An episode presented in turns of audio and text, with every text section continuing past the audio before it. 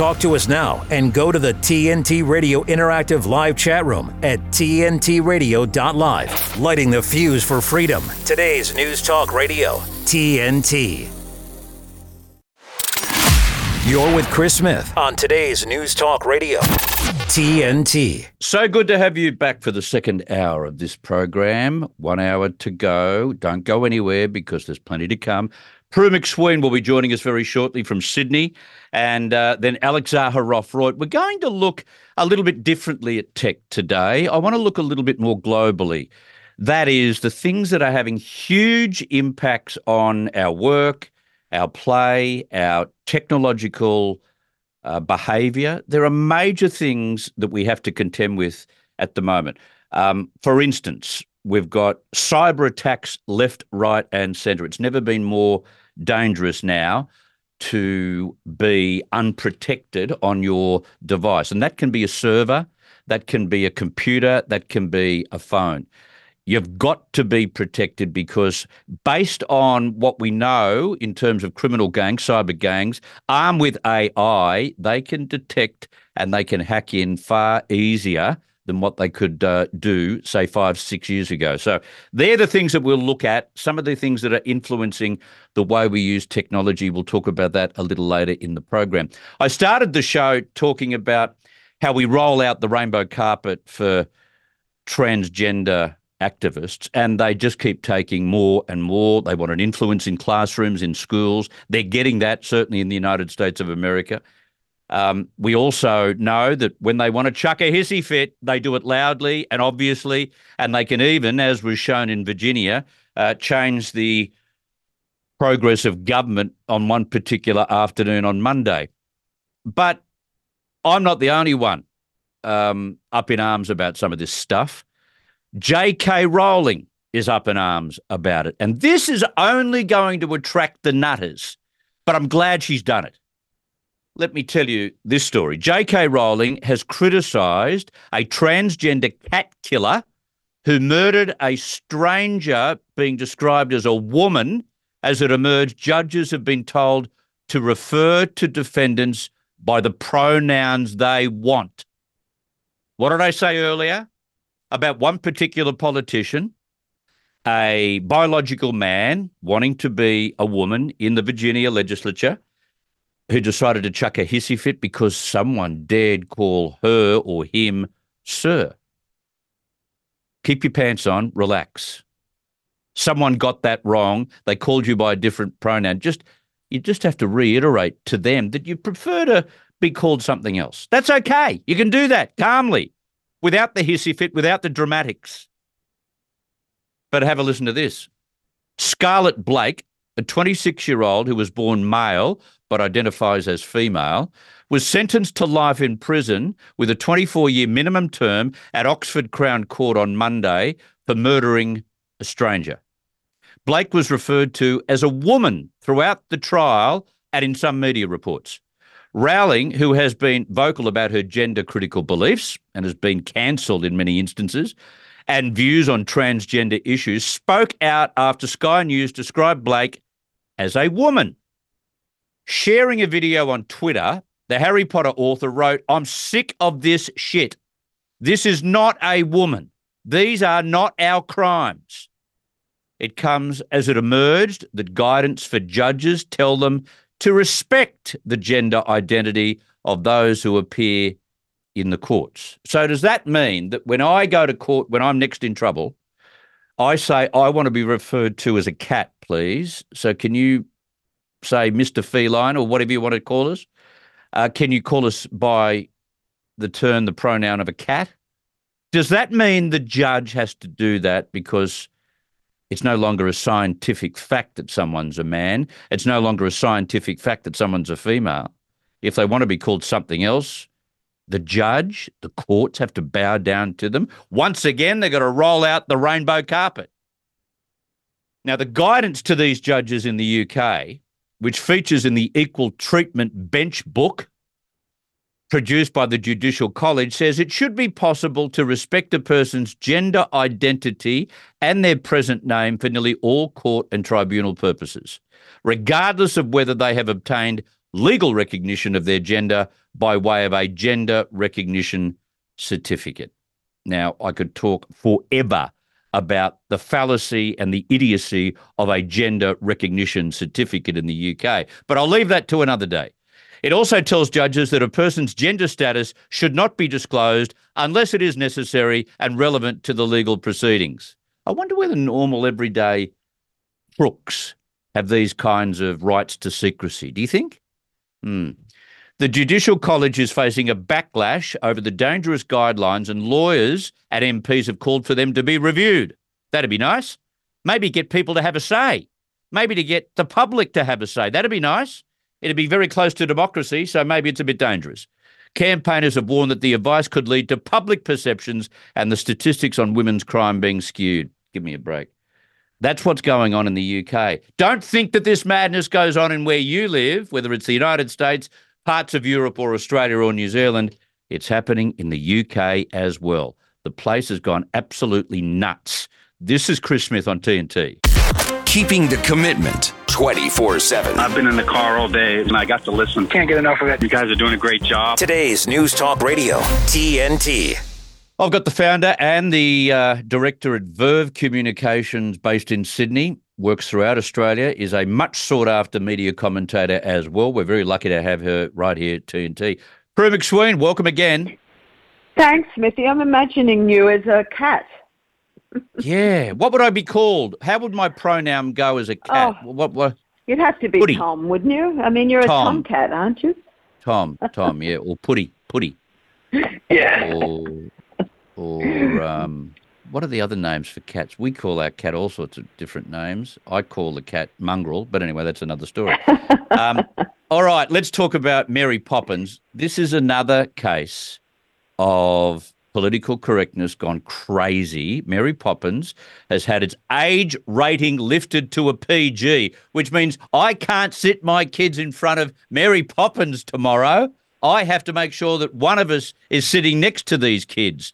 This is from the British Board of Film Classification, and this is 60 years after this movie was first released. Boy, oh boy, the film's rating has been upgraded from U, which signifies no material likely to offend or harm, to one advising parental guidance due to the use of discriminatory language. It has changed because of a derogatory term uh, within the body of one derogatory term within the body of the movie. Now, can you just smack me in the face, Prue, and tell me this is Earth, the same place I was once born in? Well, Smithy, you know, the BBC is probably reflecting the fact that kids these days are so groomed by, you know, the madness that's going on around them that they probably wouldn't be able to cope with Mary Poppins anymore. I mean, the BBC is claiming that it's got scenes and language that could be unsuitable for them because horror of horror, there's a word called Hottentots that's used, and it's apparently very inappropriate language. It's But is it- racially is it- offensive because it's a, about a nomadic group of herders in South Africa. Now, Ah. I've just said the most blasphemous word. Big clearly whoop. Big radio. whoop. it's so absurd, isn't it?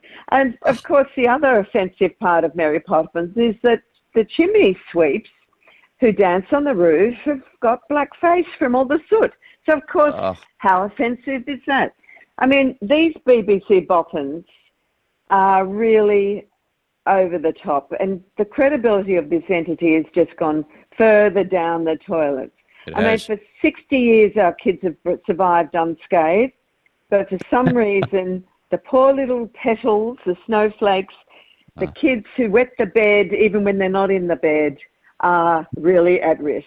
I mean, give us a It's break. just it's just give us a break. It's like get off this planet, get out of our faces. Don't touch the things that are called classics. Thank you very much. You know, and the other thing about classics that may not be crafted or written under current standards of civility is the fact that you learn about previous standards of civility, Prue.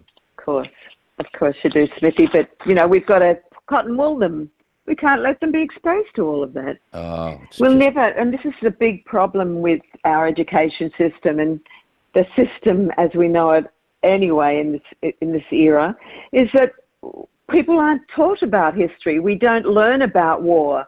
We don't learn about power struggles, and you know, so the problem is they just think everybody's going to play nicely, and when it comes a time when they may be called up to save this country, they're all going to go into the fetal position. They won't have a clue. Yeah, no grit, no resilience. Anyway, that's also another topic for another day. Bruce Wolpe, who's from the US Studies Centre, has written an article in the Sydney Morning Herald today that we must cover.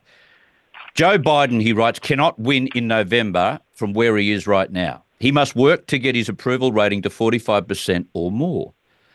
But he writes, Trump also cannot win from where he is right now. The pressing question is not about Biden, who has room to strengthen by attacking Trump's extremism and authoritarian character, but about Trump. Has Trump peaked? Is this as good as it gets for Donald Trump? The primaries show that in the three contests, 35 to 40% of Republicans voting did not support Trump. Many of them may not in November. Fox News found that 35% of New Hampshire voters were dissatisfied with Trump and would not vote for him in November. 15% of Iowa caucus voters said the same. Has he reached his peak, Prue? Well, Smithy, I just don't get this because Trump and Biden will probably be the last men standing. So what do you do? You vote for a one-eyed limping dog or something if you don't vote for one of them. I mean, may as well, may as well not turn up. Exactly. So I don't quite understand the logic. I mean, the guy, look, it's he obviously hates Trump. Anyone but Trump is probably what he prefers. But mm. Trump's so way ahead in terms of the favourable ratings. Um, sure, we know that in the primaries, the Republicans, a lot of them don't like him, but what are they going to do? Suddenly fall over themselves to vote for Biden? I just can't see it happening. I mean, whether Haley thinks that she's going to fall over the line somehow, and I just, again, can't see that occurring. So I just think the bloke's on the wrong train at the moment. I sure uh, people will begrudgingly close their eyes, hope that they could you know, put the mark mark somebody else's name on the card, but there won't be any other name but Trump on the card. So they're either going to have to vote for him, vote for Biden, or vote informally. You, you see, know, I tell you why. I, I tell you my argument, and, and look, it's hard to get statistics and try and work out a theme, but I've got a theme in all of this. And I listen. I, I, read the entire article that he wrote, and he's from the U.S. Studies Center, and he's got a pretty good grasp on previous elections. Okay, granted, but I, I just think, and, and, I think this is a good point. If those um, middle unlanded voters, those that don't want to vote mm. for Biden, those that don't want to vote for Trump, the ones that he's talking about, the ones in the middle, if they didn't vote for the likes of Nikki Haley during the primaries, and they didn't, well, it seems to me that they're not going to vote for anyone because they had an opportunity right. to show that they want a far more moderate, not extremist, moderate Republican. Mm. I also think, I agree with you. I also think that this country, I'm talking America in this case, must be over Biden. You know, surely they can, they must be weary of it. The, the man is sick. Uh, the country, the economy is sick. The world is laughing at them.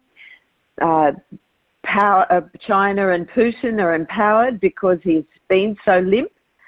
That I would have thought that they would even though they may loathe Trump, would still begrudgingly think, well, at least he's got some strength. He's not weak.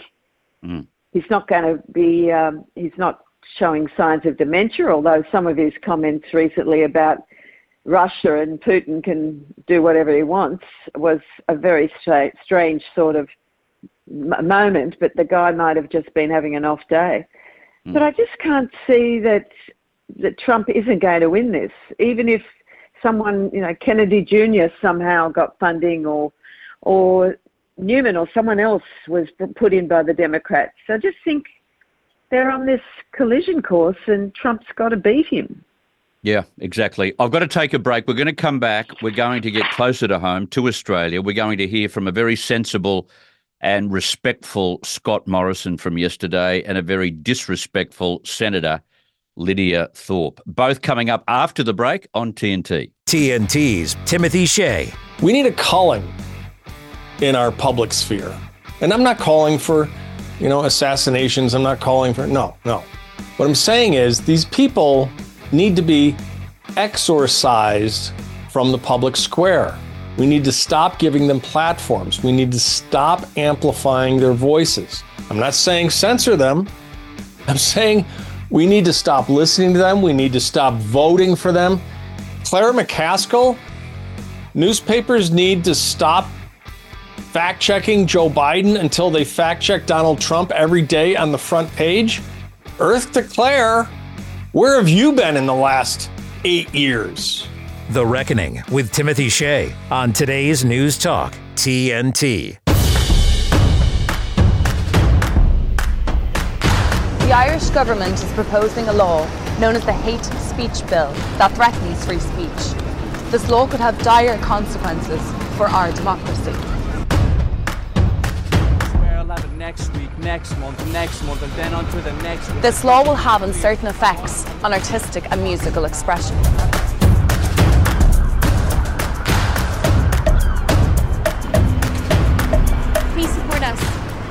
It could stifle the activity of public campaigning on political and civil issues and also curtail speech relating to topics about religion, ethnicity, sex, and gender.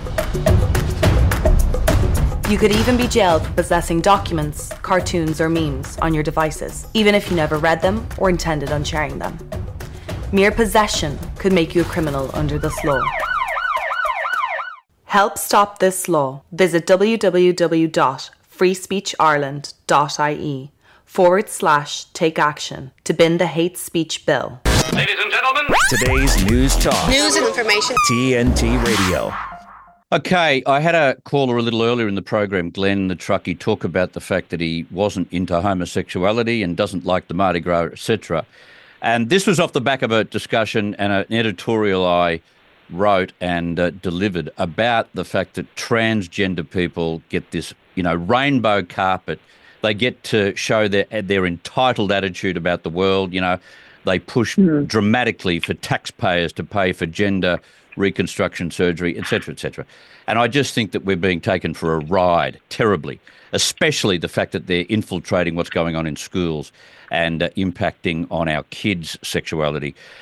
Um, but while this is being played out, um, the Mardi Gras is on this weekend in Sydney. It's a fantastic event. They uh, they're very proud. The lesbian, gay community in Australia, people from all around the world travel to Sydney for this particular event.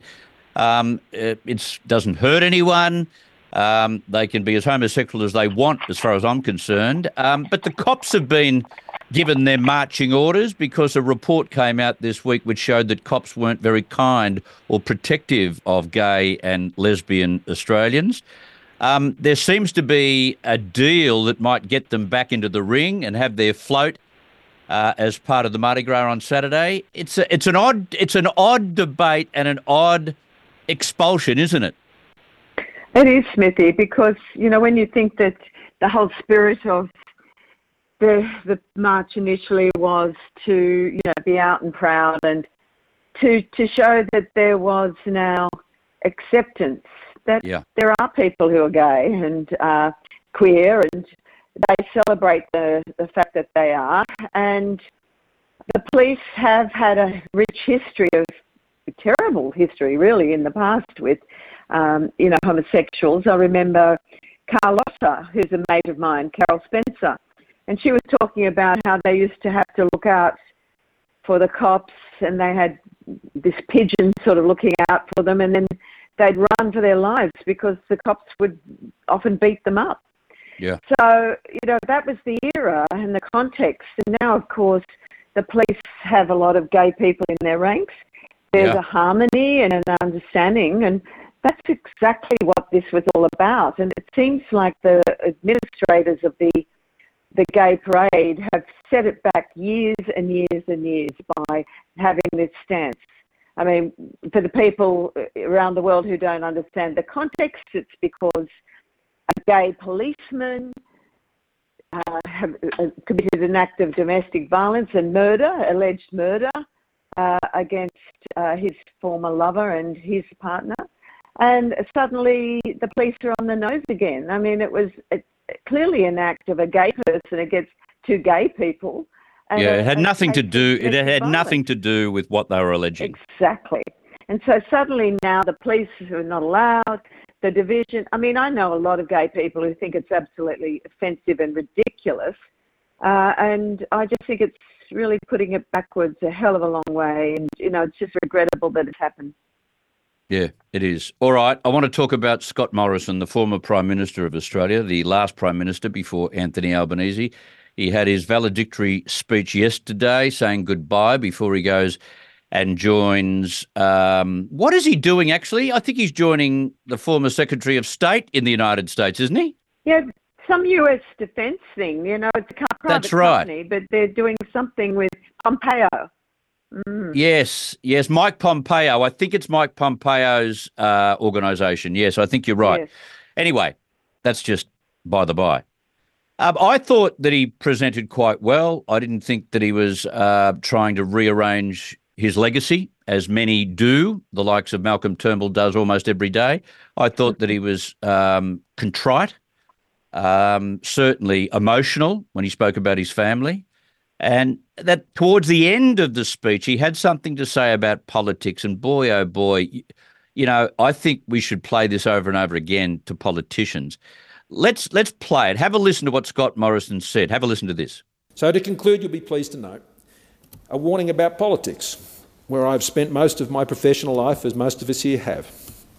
I know that all political philosophies and ideologies, including my own, are imperfect and regularly confounded by events outside our control.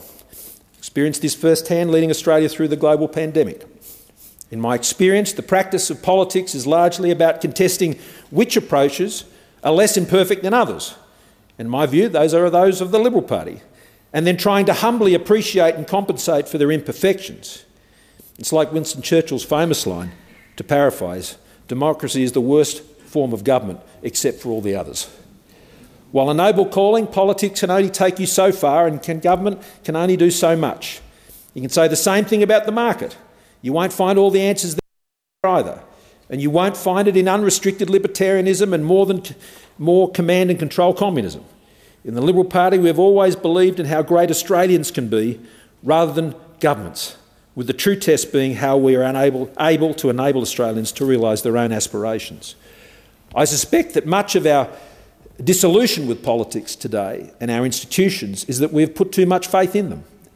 At the end of the day, the state and the market are just run by imperfect people, like all of us. While politics may be an important and necessary place for service, I would also warn against it being a surrogate for finding identity, ultimate meaning, and purpose in life. There are far better options than politics. There are far better options than politics. In other words, don't get mm. carried away with your own self importance. I hope they absorbed what he had to say, Prue. I doubt it, Smithy. You know, there's a lot of people sitting in the parliament, you know, what they talk about a broad church. Uh, well, you know, this I feel that Morrison was uh, really pontificating and sermonising a bit and being very philosophical and very, um, I think, pointed. I mean, he was right, but sadly, we have people entering politics for all sorts of reasons. You know, some really do want to make a difference. A lot, it's for the power and the satisfaction of ego, and they lose sight of who they're representing and what, what their job really is. So we know they're imperfect uh, but it just worries me that we have people, the quality and the caliber of a lot of people who enter politics who come up through the ranks of, you know, particularly unions, yeah. uh, where they've never had a real job, they've never had no. real exposure to life, um, a, a commercial life, and I just feel we're in a, a, terrible way. I have, I actually fear for democracy. Uh, sometimes I think I'd love to be a dictator and just say, "Oh, you guys, just hang on a minute. Let me just fix a few things," and uh, we'll get on with it after that. But I just don't feel that we have the caliber, the right caliber of people making the decisions for us at the moment. And uh, sadly, with all the factionalism where there's continual compromise and power play and patting each other's backs and all of those things that are not necessarily in the interest of the public and the future. And the fact that we have no vision anymore, it's just all about how can we get ourselves re-elected in three or four years. It's yeah. nothing about what can I do for this country. And that is yeah. the tragedy of politics and democracy as I see it here in this country now. Yeah, very true. I think at a state level in Australia, there's more done for the future than there is at the federal level, and it should be the other way around. But anyway, there's another topic for another day. I want to play some more audio. This time, Victorian Independent Senator Lydia Thorpe has carried on like a prize chook. Uh, she triggered a furious row in Parliament that led the Senate to shut down early yesterday. That was sorry, early last night after she refused to stop speaking. She just wouldn't shut her mouth no matter how many times she was told to do so. I thought they had some kind of guards and sheriffs uh, nearby that could march people out. But l- let me just play you a little bit of audio. You, you can't hear it very well, but if you were in the chamber, you were absolutely drowned out by her maniacal shouting. Have a listen. President, I was uh, about to uh, conclude my remarks in. Re- Senator, Senator Polley, please resume your seat. Senator Thorpe, Senator Thorpe, I have ordered that you no longer be heard. Please resume your seat. Senator Polley, please continue. As I was saying, uh, President, I was about to conclude my remarks on what I think was was. Uh, Senator Polley, please resume your seat. Now, it wasn't on microphone, but it was as loud as hell, I'm told, by those who were in the chamber. Um, she raved on about a number of things. The fact that the acting president of the chamber was asleep in her chair, allegedly. She also railed against fellow senators and interrupted other speakers in a bid to make a speech about an Indigenous mother and son. Um, it was just the the woman is mentally deficient. I think, Prue. Oh, she's a raving lunatic and, and a grandstander, and she's a common piece of work and quite deranged. And this is the problem. She's turned the Senate into a farce. The fact that she's actually in the Senate I find incredibly offensive. And we know she was there virtually by default because Di Natale, the, the Greens guy, resigned. So she was the, the next one standing and she was placed in then. Now, of course, she's an independent because they've even kicked her out. But, you know, it, it makes a mockery of our political institution. You know, she's, yeah. she's disgraceful and she's there illegitimately because she say that she says that all our political institutions are Ill- illegitimate because they they st- uh, stem from colonialism. You know, she's one of these blinkered, one-eyed activists who really is uh, the biggest hypocrite because she's quite happy to sit there for six years on her base salary of what 211,000 plus plus plus, yeah. and you think you know she's contributing nothing. She's ridiculing the Senate. She's making a mockery of it. We've wasted our time and our money, and she's just, she should be chucked out. I mean, we've got her for six years. My God, God help us. What we were saying earlier, the fact is we have people sitting and making decisions on our behalf and influencing very important future um, political, you know, act, actions. And you think, my God, credibility has she got? What intelligence has she got? How hmm. could she represent the future of our and the the welfare of our country? I just really yeah. find it absolutely repulsive and repugnant. Yeah, and the, the height of her to force the closure of the Senate. She actually changes the course of the government, which is even more repugnant. Um, mm. And uh, just astounds me. Look, you got footballers that uh, speak to referees badly. They might even miss matches or get sent off in a football game. The same th- thing should happen to Lydia Thorpe in the Senate. Uh, just stay there, Prue. I've got two more things I want to put by you. Yep. And we've got to go to a news break. I'm a little bit late for it. Let's do that on TNT. I got news for you. News TNT Radio News. It's about time. Matt Boyland here with your TNT headlines. NATO countries have rejected comments made by French President Emmanuel Macron suggesting Western troops could be deployed to Ukraine. President Biden has made clear that uh, he will not send U.S. soldiers to fight in Ukraine. Tucker Carlson's accused the US government of spying on him during his high profile trip to Russia. And Japan's facing an existential crisis with alarming new data showing the country has just six years left to reverse its declining population. Don't miss a thing. Be sure to download the TNT radio app from either the Apple App Store or Google Play so you can easily listen live to us anywhere, anytime. Available right now to download, keeping you up to speed on TNT Radio. Okay, a couple of quick comments on our chat box on tntradio.live. Uh, one here from Lozzie. Lozzie says, We the people should have every right to dissolve this government and all their corrupt communist cronies. Lou says, and we Australians are expected to respect these people and the House. You could all go and get effed. Uh, Lisa says, I'm sick of this of women in all the jobs, everywhere you turn your head, and there they are. I want to see more men, says Lisa. Um, and it goes on and on. People have had a gutful of this stuff. And this is the ultimate. Uh, like, this is the ultimate. Labor has spent $3,000, taxpayer dollars, on teddy bears. Now, uh, when I saw that, I thought, oh, well, hang on. They come in handy for gifts for young people, young kids that come into the parliament. Uh, maybe children are very, you know, VIPs or something. $3,000 isn't much. These are $3,000 on teddy bears for politicians, Prue. Well, they're all children, Smithy, so I can understand why they decide to give them teddy bears. But frankly, you know, there's so much wrong with this. Firstly, it's to celebrate the 20th anniversary of Medicare. Who gives a rat's? Oh. Secondly, ah. the teddy bears are made in China. And what the bloody hell does it signify anyway? And why would we be spending that three grand towards the cost of living, you know, relief for someone? I don't care.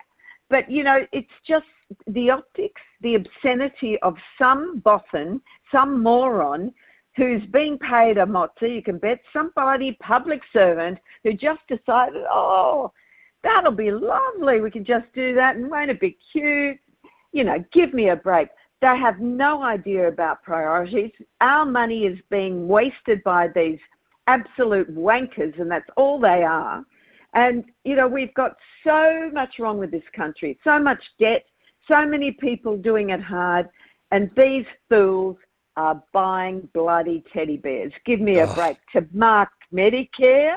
Oh, Sums it up, doesn't it? Sums it up. Oh, I'll let you go, Prue. You've done overtime. Um, the check will be in the mail. We appreciate your time. Thank you.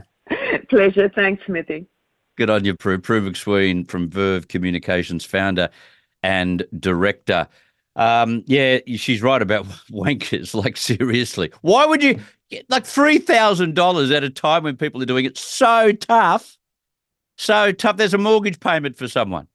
Um, yesterday on the program, we spoke about the pay gender gap in Australia. We did it with Graham Wynn, the recruitment expert.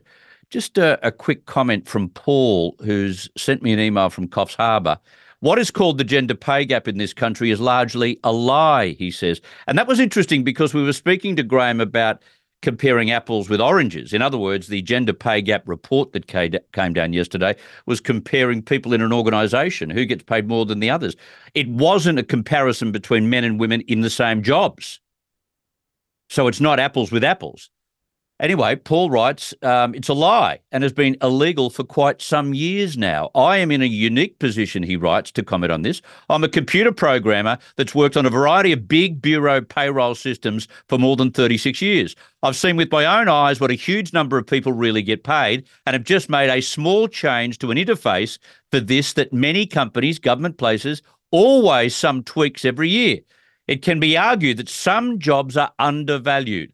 Some may be overvalued too. The headlines never state what needs to be stated hours worked, type of job, experience, etc. There is nothing but the activists wanting the same or more for doing less work. Isn't that interesting? Look beyond the surface headline or the surface statistic and work out whether it's comparing apples with apples. That's the point we made yesterday with Graham, and that's exactly what Paul's saying here. You, you've got to compare how many hours they're working. You've got to compare how many years they've had off for having babies, for instance, and being out of that system. Um, they make a difference to the running of a workplace. Okay, it is that time of a Wednesday afternoon. Time to get to our good mate from techadvice.life, Alex Zaharov-Reutt. Welcome. Smithy, great to be here and with the audience. Thank you. Yeah, thank you very much. Um, I wanted to talk about a number of things today and be a little bit more global um, as well, because I know that we often give our listeners and our viewers all the latest when it comes to new devices and new updates, et cetera, et cetera, and all the latest on AI. I wanted to look a little bit more globally. Cyber attacks. Cyber attacks have only grown in intensity at an even faster pace than they did during and since the pandemic, with global statistics firm Statista showing cybercrime is expected to surge from 9.22 trillion this year, 9.22 trillion to 13.82 trillion by 2028. I, I've got a thousand questions to ask you about this. What does that tell you about how fast the criminals are ahead of us or how much more they're ahead of us? And how much does it tell you about the defenses that are available for corporations to fight cyber attacks? Well, it also, I mean, it's, it's obviously telling a very, very uh, clear story that uh, the bad guys are certainly, you know, attacking with all they can. I mean, from their point of view, crime does pay, and uh, they need to be, uh, you know, attacked with all they can by the companies who are running all the different defenses and training their staff to watch out for phishing attacks and you know making sure that all the various uh, accounts uh, that you know from people that are not there anymore are shut down. There's many different things that can be done. I mean we've got the issue where boards need to be uh, worried that they're going to start being not only fined by the government but sued by shareholders. And there was a fascinating report uh, from sophos one of the big internet security firms that are out there and they did a, uh, future of cybersecurity report for Australia Pacific and Japan. And this particular time, they were looking specifically at mental wellness and the burnout that occurs uh, when uh, you know these uh, attacks happen. And many of the attacks are actually happening through human error. So you can have all of the security programs and protocols that you want, but if the people are burnt out, if they're feeling under threat, if their mental wellness is not being looked after, then they're the ones who actually turn out to be the weakest link in the chain. And it's all good and well that boards are putting pressure on these people and governments are threatening to, you know, sue directors and all the rest. But unless you've got those frontline cybersecurity workers being properly uh, supported by uh, their, you know, by the government, by by their boards, by other workers, this um, craziness is going to continue, and it's only going to get worse. And the, the bad guys are, you know. They make money out of this. They make a lot of money. They transfer it into cryptocurrencies, and uh, they don't care what uh, collateral damage they leave behind. They're very much into uh, taking all they can for, for all that you've got. See, this is really interesting. This is where it's going to head to torts. Um, that's mm. a more of an American term for a lawsuit, but it'll be a group of people who will say that my telecommunications company assured us that they had just installed the latest defense against cyber attacks. However, six months down the track, they've been cyber attacked once again, and all the personal details of these customers have been taken. I'm telling you, and you are right when you say this, Alex Zaharov-Reutt, the future is a whole heap of legal actions against companies because they couldn't defend themselves properly. Look, there's been a report put out, today, a 62 page report. I've got it on the front page of my website, techadvice.life, as well as information from that Sophos report, but the Australian Institute of Company Directors and the Cybersecurity Cooperative Research Centre and a global law firm called Ashurst have this 62 page report freely downloadable and it's to support directors to prepare for a response to serious cyber incidents. Now, there's a whole series of things they've got to look at. There's also a three page sort of cut down version of all the different things, the red flags you have to look for, the things you have to do, the things you have to be prepared for as a director, the investigations you have to make, the reporting you have to do to the government, the, the mandatory breach reporting scheme that has to go in place.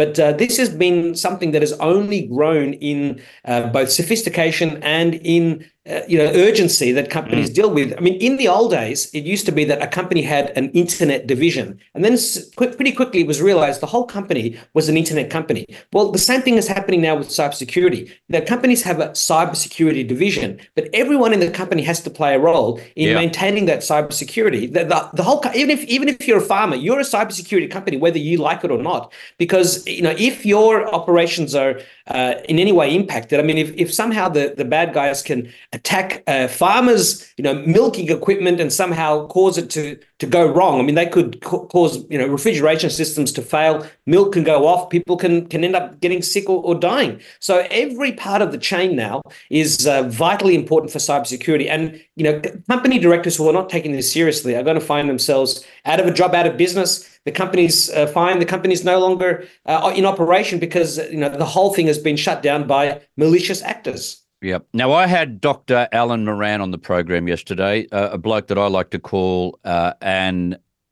environmental economist. We spoke at length about EVs, the market falling over in the United States, the market falling over in the UK, promises of EVs only being sold and bought from 2035, all going to the wall. It's not going to happen. Toyota's saying, sorry, um, it'll only take up 30% of the market, EVs. What's Apple doing? Because Apple usually has a pretty good nose for what the future holds. What what are they doing with their on off on off EV program? Well, according to reports from Bloomberg and Reuters, they're officially ditching the program. So they're going, they've got a couple of thousand people who were building an electric car, not just an electric car, but an EV that could autonomously drive itself. Uh-huh. Originally, they wanted a car that had no steering wheel, no pedals. It was just going to drive you around. And of course, the danger is that a car that can drive you autonomously could drive you straight to jail if uh, you know a government decided that you needed to be put away. And we've certainly seen all sorts of worrying behavior in the US with the Department of Justice under Obama and under Biden. But uh, obviously, you know, it's a bit of a shock that uh, Apple would shut this program down. They're going to be, according to the reports, redeploying as many of those people as possible into all of their AI efforts. They've been caught asleep at the wheel. I mean, Siri was the first one to launch back in 2011, and uh, you know, had Steve Jobs still been alive, uh, th- this I'm sure would have been far more advanced than it is today. Oh, hang on, we've got Siri here who's, who's uh, listening to what I'm saying, typing, in, typing, in, typing in with a res- I mean, people will say, "What does Siri stand for?" And Siri stands for. Uh, people said it standard for Steve is really inside, but yeah, you've got to make sure your phone is off. But um, yeah, look, effectively, the the AI project from Apple is dead. I mean, we, we've heard the reports. I mean, BMW or Mercedes, one of the two of them, was was claimed on X to be getting rid of its um, uh, program for electric cars altogether. But then I saw a community notice that said, oh no, they're going to postpone it for five years. Well, it sounds like to me they're going to give up. I mean, you know, the problem with electric cars is that you've got range anxiety, range issues. You get to a charging station, there's too many people there. I mean, I drive up and down between Sydney and Canberra, two major cap- two major cities in Australia, um, and uh, you often see that there's two or three of these charging stations. And look, I go there and they're empty, but we know that in the US, uh, where there's a lot more um, electric cars, for example, in in uh, California, in, in San Francisco, and places like that, you go there and everything is full. And as we've mentioned before, you know those things, those charging stations, the superchargers, they're meant to only have about eighty percent capacity. Everyone can get a full charge very quickly if it's only 80%. But if every single one of them is full, then all of the charging slows down. And we've seen, I don't know if you've seen it, but I've seen on X these videos of a couple of miles or you know, more than a couple of kilometers of cars waiting, waiting in line to charge. And, you know, if you've got a, uh building and you've only got two or three charging stations or four charging stations, but you've got 50, 60, 70% more of the people in that building uh, with an electric car, you know, everyone has to wait to charge. And as has been explained, uh, you know, th- th- there are these car fires. I mean, insurance companies don't want to uh, insure cars that are parked into, uh, you know, deep into parking lots because if what that car catches fire, it can burn down lots of cars around it, if not the entire building. So this is this is causing a problem. We need a revolution in battery technology. That revolution is coming, but it's still a few years away. At the moment, uh, electric cars just aren't as you know the, the miracle we were promised it's it's still years away and whilst i'm sure there'll be plenty more electric cars in the future at the moment it's much smarter to stick with a hybrid car or even just a petrol diesel car Yeah. The EVs have lost their spark. We've got to take a break. I'll be back with you, Alex, right here on TNT. de weaponizing weather with reality and perspective. The weather across the United States has turned exactly opposite of what I thought it would turn. It's become very, very warm. Now, the reason this is happening is because the water around Australia has warmed dramatically and unpredictably warmed dramatically, and this creates a different phase of the Madden Julian oscillation than what I anticipated happening before the winter. You see, the computer models, and we have to use them to look at sea surface temperatures, weren't predicting anything like this. This sudden warming happened in January, could not be from man made sources. It had to be something natural going on that we don't know about. In any case, people are blaming climate change. I have no problem with that. The climate is changing. It's been changing. It will always change. But when people start saying you are a denier, all they are doing is using ad hominem attacks to try to equate you with the miserable people that denied what happened in the Holocaust. And that should raise red flags as to what these people are all about. Climate change is real. It is 99.9% natural, and the impact of man has very little to do with it. And there is no denying that. This is TNT climate and weather watchdog meteorologist Joe Bastardi asking you to enjoy the weather. It's the only weather you got. Hi, I'm Smokey Bear, and I made an assistant to help you out because only you can prevent wildfires. Hey, Assistant Smokey Bear, call me Papa Bear, because I'm grilling up dinner. do you get it? Yes, good job. So, what should I do with all these coals? Don't just toss them out. Put them in a metal container because those embers can start a wildfire. I understand. The stakes are high. Ha ha ha ha. See, Smokey thinks I'm funny. Thanks for listening and being a part of The Chris Smith Show on today's News Talk Radio, TNT. Okay, one of the most uh, influential power brokers in the world is Elon Musk. His influence on technology, social media, um, vehicular traffic is just extraordinary. And we're going to hear a whole heap more about him. And the latest from Elon Musk is that SpaceX issued a tweet on Monday this week that this post was sent through a SpaceX direct to cell satellite in space. Uh, why did he want to qualify that, and what the hell does that even mean? Well, it means that uh, the era of being able to communicate directly with an unmodified mobile phone, not a special satellite phone, which we've had for 20 or 30 years. The Iridium network's been around for a long time. You've been able to make satellite phone calls from, from anywhere that you haven't had a mobile, uh, you know, a, a regular service. But to be able to use a traditional mobile phone with no extra changes and just communicate via phone calls, data, or SMS is a revolution. Uh, many times I've been traveling between different cities, and I've seen this in, a, in the US, I've seen this in Australia, and it says on your phone SOS. And I like to listen to um, you know, TNT Radio Live as I'm driving, and if it says SOS, there's no data mm. service at all. So my phone is just, uh, it's a brick. Look, I can still have offline maps, can still listen to podcasts I've downloaded, but you know, you very much miss that connectivity. So when uh, SpaceX said that, this post was sent through a SpaceX direct cell satellite in space, Elon Musk followed it up with, well, this post was made from a normal mobile phone straight to a SpaceX satellite with no special equipment in between. That's because he's launched satellites that have that capability. He was not the first to do that, but he's going to rapidly expand that. And over the course of the next few years, you know, your phone will just work anywhere. I mean, if you're in a cave somewhere and there's no, you know, Wi-Fi network to connect you to the Oh, outside thank world, goodness. no. Oh, But it thank also goodness. mean- there are so many places in Australia, and I know Australia is a big place, but there are so many places in Australia where you don't have mobile phone reception. And here we are trying to, you know, land on Mars. How about we just get our phone network sorted out first? Absolutely, and look, this is also going to mean that uh, the uh, the planes. I mean, many of the planes have an internet uh, connectivity, which is like a meg a megabit or two megabits. And you know, I've actually listened to and watched TNT radio on a flight from Australia to the US. I had to put the stream down to 144p, which is much slower than 360p or 720p or 1080p. But I was able to watch you whilst I was on a plane. I mean, it's better than listening, right? Even though it's a bit fuzzy, I can see it. But when I was on a Qatar flight from, uh, sorry, a, yeah, Qatar Airways flight from Doha to Paris, I was getting seven or eight megabits. That was back in 2019. So if, if we have more of these satellites in space, it means that when you're traveling on planes, the internet will be much faster too. And people people expect to have, you know, Netflix driving down the, the road at 110 k's an hour, someone in the passenger seat watching. This is just going to make internet connectivity, phone calls, data much more ubiquitous, much faster, and available pretty much everywhere, anytime you want it. That is a revolution, and may it come on as quickly as possible. By the way, I digress, but Elon Musk has tweeted today about illegal migration. There's a, a request from San Diego for much more accommodation and money from the federal government. And Elon Musk has tweeted dams are bursting all over the country. America's only 4% of Earth's population. If only 1% of the rest of Earth moves here, that would crush all essential services. I am ringing the alarm bell because the flood of illegals is crushing the country. He doesn't mind having a go at some of the most controversial issues, does he? He certainly doesn't. And we're very lucky here in Australia that we're surrounded by ocean. I mean, we do have people arriving by boat. Uh, our current government doesn't seem to care too much about it. But in the States, it's crazy. And there's a real invasion going on over there.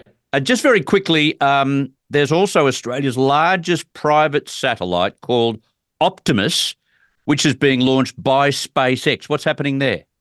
Well, they're launching this to be able to provide repair, refuel, and upgrade services to crucial space infrastructure directly in Earth's orbit. It's like a AAA or an NRMA in space. And this will have uh, a company called Advanced Navigation's uh, space grade inertial navigation system. And it will allow the vehicle to jump between orbits. So it can move up and down between orbits and it can dock at different satellites with ultra high precision and accuracy. And given that there's expected to be, uh, you know, well, currently there's 8,700 active satellites, but this is meant to increase by 700% by the end of the decade. So uh, there's going to be a great need to be able to repair satellites and uh, fix them up. And this is going to be, you know, roadside service for satellites in space. It's, it's long, long been needed, and here it comes. It's amazing stuff. And this is why I wanted to do this particular special segment today to talk about what's coming and how it's going to change our lives. The other thing that will change our lives in the energy sector is nuclear and small nuclear powered reactors.